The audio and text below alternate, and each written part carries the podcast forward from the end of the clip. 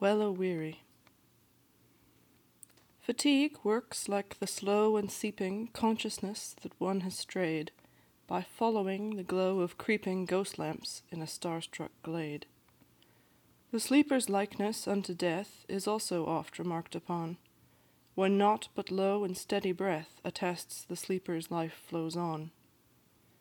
Then, oddest of all three sensations, Re entering the world at last, Absorbed in wondrous captivations, Remembering the world is vast.